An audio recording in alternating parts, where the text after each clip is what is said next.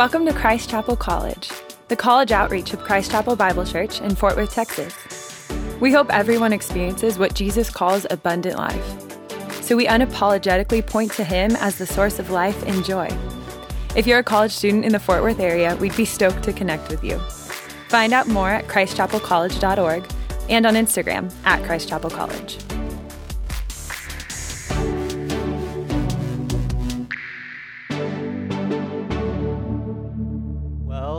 Good morning, everyone. As Ben said, my name is Micah. I'm a volunteer with Christ Chapel here in the college ministry. Uh, a little bit about myself. I'm actually from Dallas. I ran track at Texas A and M, and uh, I have a beautiful wife who is my second favorite person in the world behind Jesus. Uh, we have three beautiful children, a five-year-old son, a three-year-old girl, and a three-month-old son. Uh, and we, yes, he is adorable. He's huge. Um... Chubby, chubby little one. Um, so yeah, and we recently moved from Denver after living there for eight years. But the most important thing about who I am as a person is that I believe that a man named Jesus that lived two thousand years ago, claimed to be God, died, resurrected, then he appeared to hundreds of people and started the most influential movement in human history called Christianity. Jesus is extremely significant in my life today, and he is in yours too. And I hope that you'll see that in God's word today. Speaking of God's word, we'll be in First Samuel seventeen. First Samuel seventeen. Uh, this story is uh, likely really familiar to most of you, if not all of you. It is about David and Goliath. And uh, there, there's a lot of, uh, there's a common uh, way that this story is seen and viewed in sports and media, and it's just this classic underdog story, right? David's this shrimp of a man, and he goes up against this giant Goliath and defeats him. And so what the world teaches us and tells us is that the lesson is that you you can do whatever you set your mind to, right? If, it doesn't matter whether you're the underdog, like, you can do it. You have the strength.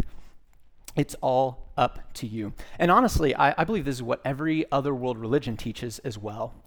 It's up to you to get to heaven. It's up to you to be good enough. It's up to you to be made whole. It's up to you to be made right with God, uh, to, to be um, enlightened, whatever it looks like. I believe that that's what all other world religions teach, is it is up to you.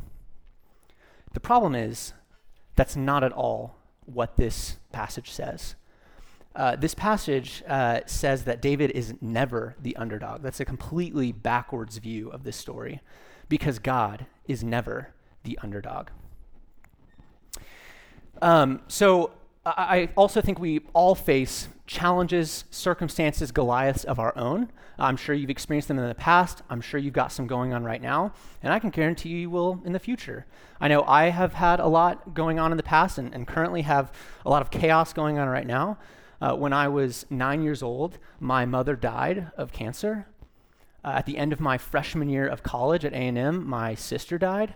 And presently, right now, this year, I moved, I uprooted from a, a, a place that I loved. I loved being in Denver. I loved my work there, because my father-in-law was diagnosed with stage four cancer.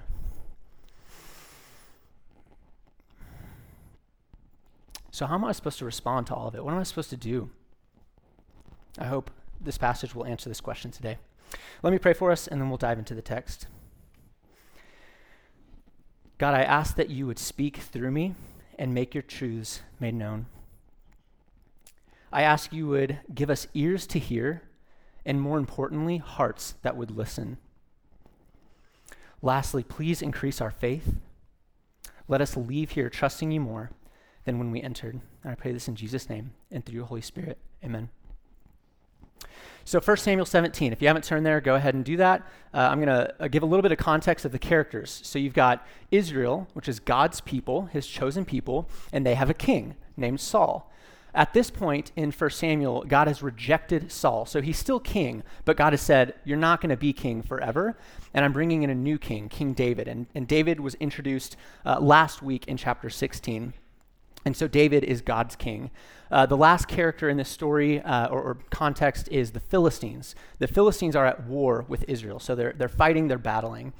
And in the first seven verses of chapter seventeen, we see that the Israelites are on one mountain and the Philistines are on another, facing each other, and they come down into a valley to, to war, to battle. And this huge mountain of a man named Goliath, he's probably somewhere in between seven to ten feet tall. His armor alone weighs one hundred twenty-five pounds. He's just this huge dude. The, the, the armies converge in the valley, and Goliath steps forward, and we're gonna we're gonna hear what Goliath has to say to the Israelites. Uh, pick up with me in verse eight. He, Goliath, stood and shouted to the ranks of Israel, "Why have you come out to draw up for battle? Am I not a Philistine, and are you not servants of Saul? Choose a man for yourselves and let him come down to me. If he is able to fight with me and kill me, then we will be your servants. But if I prevail against him and kill him, then you shall be our servants and serve us." And the Philistine said, "I defy the ranks of Israel this day. Give me a man that we may fight together." When Saul and all Israel heard these words of the Philistine, they were dismayed and greatly afraid. Do you feel the stress of this situation? It's not a normal circumstance or challenge. This is a battle. This is war. This is a fight to the death. Goliath is putting himself forward and saying he's willing to die, and he's inviting an Israelite, and particularly Saul, to do the same. And we see two responses to this stressful situation. On one hand, we have Goliath, who is full of pride, and on the other, we have Saul, who is full of fear. So Goliath is full of pride. He sees the challenge, and he says, "I'm good enough. I can do this. I got this. I'm worthy." And to be honest, sometimes I, I say the same thing in my own life. I think I know a teaching before someone's taught it to me. I justify wrongs that I do. I think I'm strong enough, I'm good looking enough, I'm smart enough, I'm fill in the blank enough. I think I'm above certain types of work or certain types of people. I have trouble asking for help. What evidence of pride do you have in your life? How do you say, "I'm worthy"? Do you manipulate friends? Focus on your image, scroll endlessly on social media, post endlessly on social media, procrastinate, don't leave a relationship you should, drink excessively, look at pornography, play video games all the time, use drugs, ignore people that need help? Are you obsessed with achievement? Trying to make your life resume just as flawless as possible? There are so many vices we turn to. Some are more acceptable and some are less acceptable in our society, but the problem is not the vices in themselves, it's that our heart is saying, "I trust myself and I'm good enough." Just this morning, my wife sent me a picture of our three-year-old daughter. Um, she found access to scissors, which is never a good uh, thing for a three-year-old, and she proceeded to cut off probably like four inches of her hair right in the front. Um, this is especially upsetting because we are quite literally taking family photos this week, uh, so that will be uh, just ingrained in our family history forever. Uh, and yes, it is a problem that, her name is Bonnie, it is a problem that Bonnie will look like a goofus forever in our family photos because of uh, her actions. But once again, the greater the greater problem is not the action that she cut her hair. The greater problem is that she's not trusting us. She's trusting herself. She's saying, "I can do this." So we see we see pride. We see Goliath is full of pride. On the other hand, we see Saul is full of fear. Saul sees the challenge, and he thinks, "I'm not good enough. I can't do this. I'm not worthy." And sometimes I say the same thing. I run from my challenges. I avoid them. I numb. I become anxious. I freeze. I hide. I isolate myself.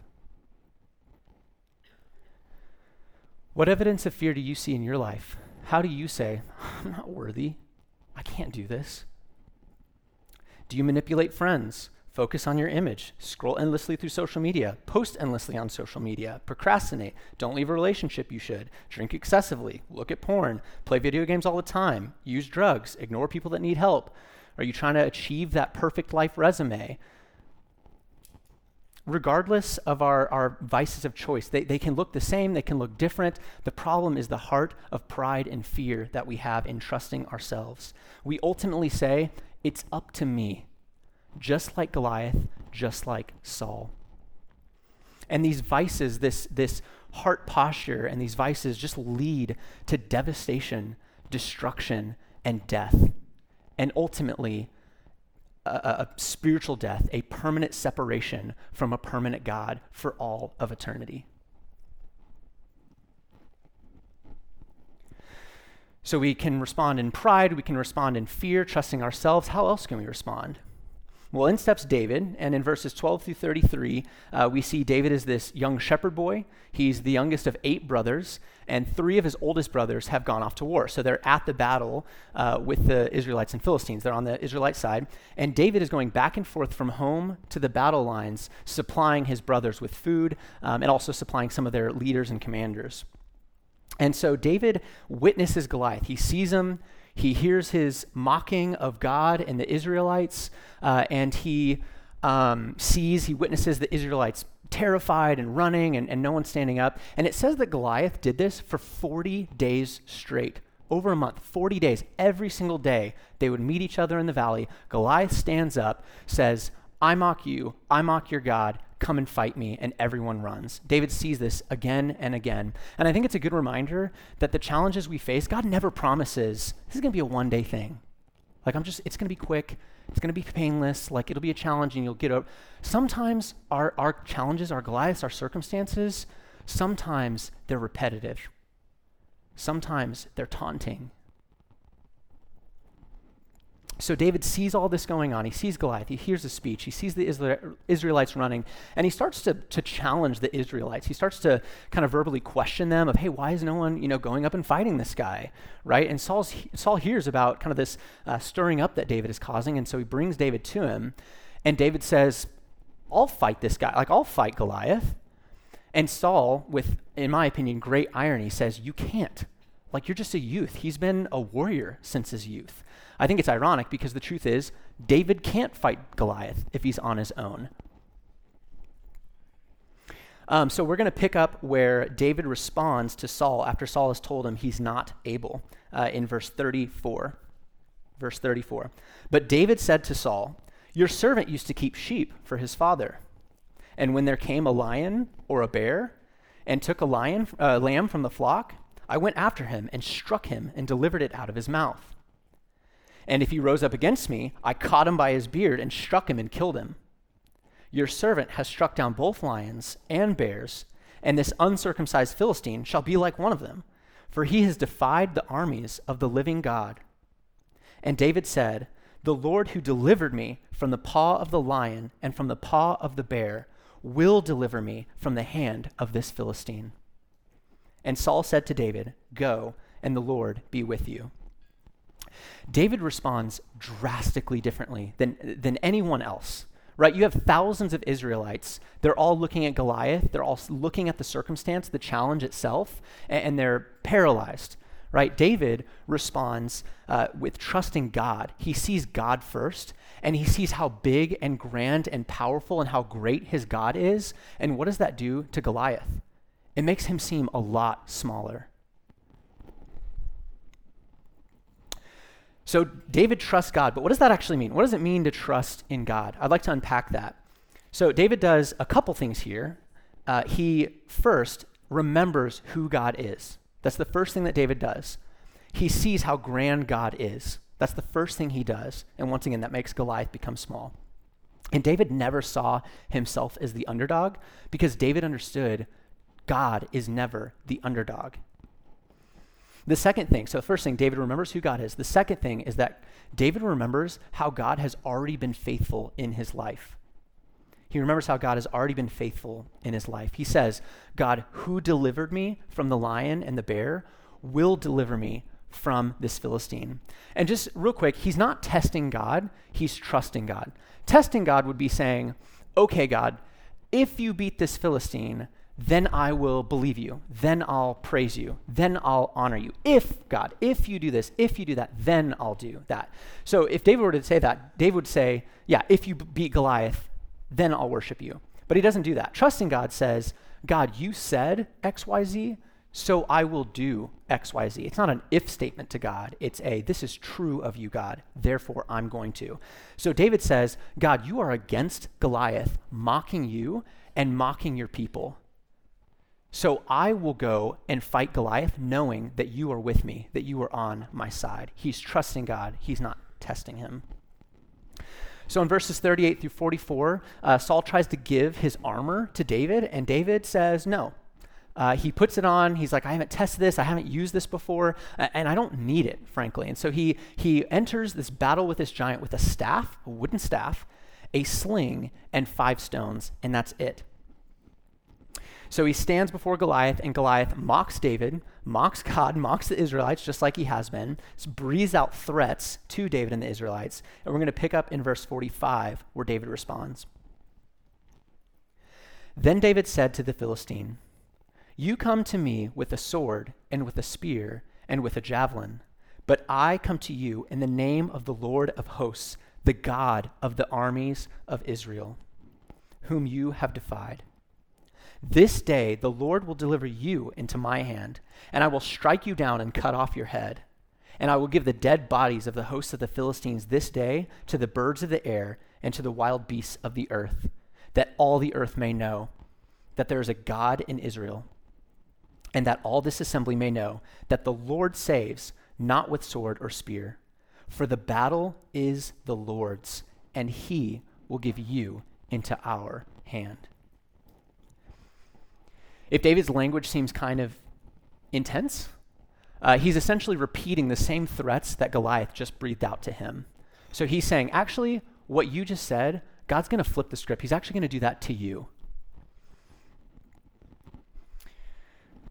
Um,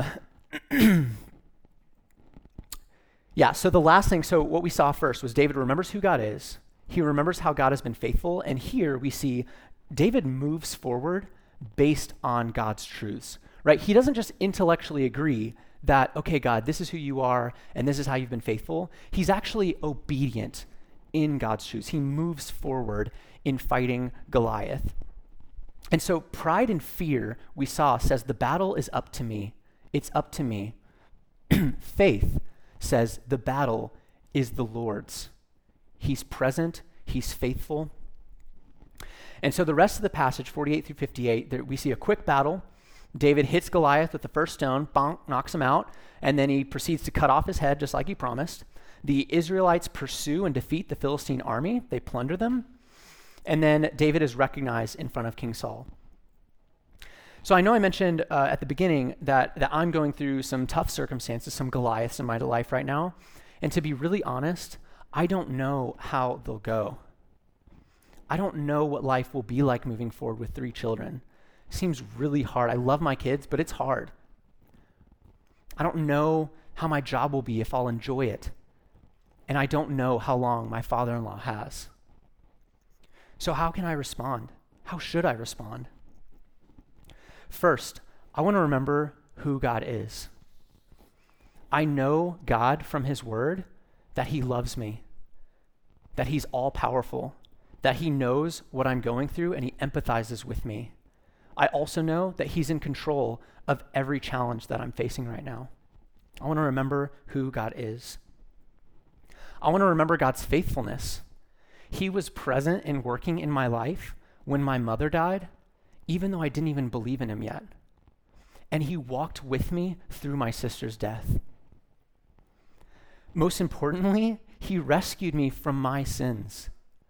I want to remember how Jesus was, was faithful to go onto the cross for me, for my fear, for my pride, for my unfaithfulness.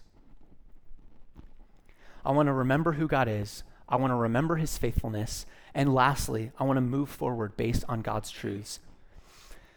Str- scripture calls me to raise my kids up in God's ways and receive mercy when I fail. Scripture says to work at, at, with all of my heart as if I'm working for the Lord, and that I can receive rest from God when I'm weary. And Scripture says that even if my father-in-law passes away, that I'm to grieve, but not without hope, because I have a hope that Jesus will resurrect him as he will me. This is what the Bible is all about. The, the biblical narrative, the whole Bible story is all about. It all points to Jesus as Savior. And so as we've walked through this text, like don't we don't we picture ourselves as David? Like as we've been walking through, you're like, okay, how can I be David, right? Like that's who you've been kind of picturing yourself. But that's actually not the biblical narrative. Uh, we aren't David. If you're a follower of Jesus, you're an Israelite, waiting, watching, witnessing, and ultimately celebrating the victory that Jesus wins. The Bible communicates that Jesus is David. He's the one who fights for us. He defeats sin and death.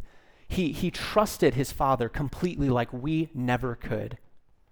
And then you have Goliath. The ultimate Goliath in our lives is sin and death, and ultimately a spiritual death, which is permanent separation from God. That leaves one last category. For those of you who are not a follower of Jesus, I have really bad news for you. The Bible has bad news for you. You're a Philistine.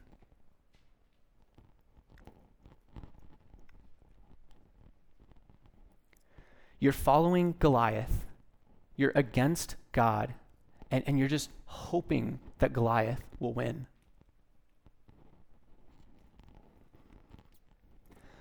But the Bible has really good news for you too.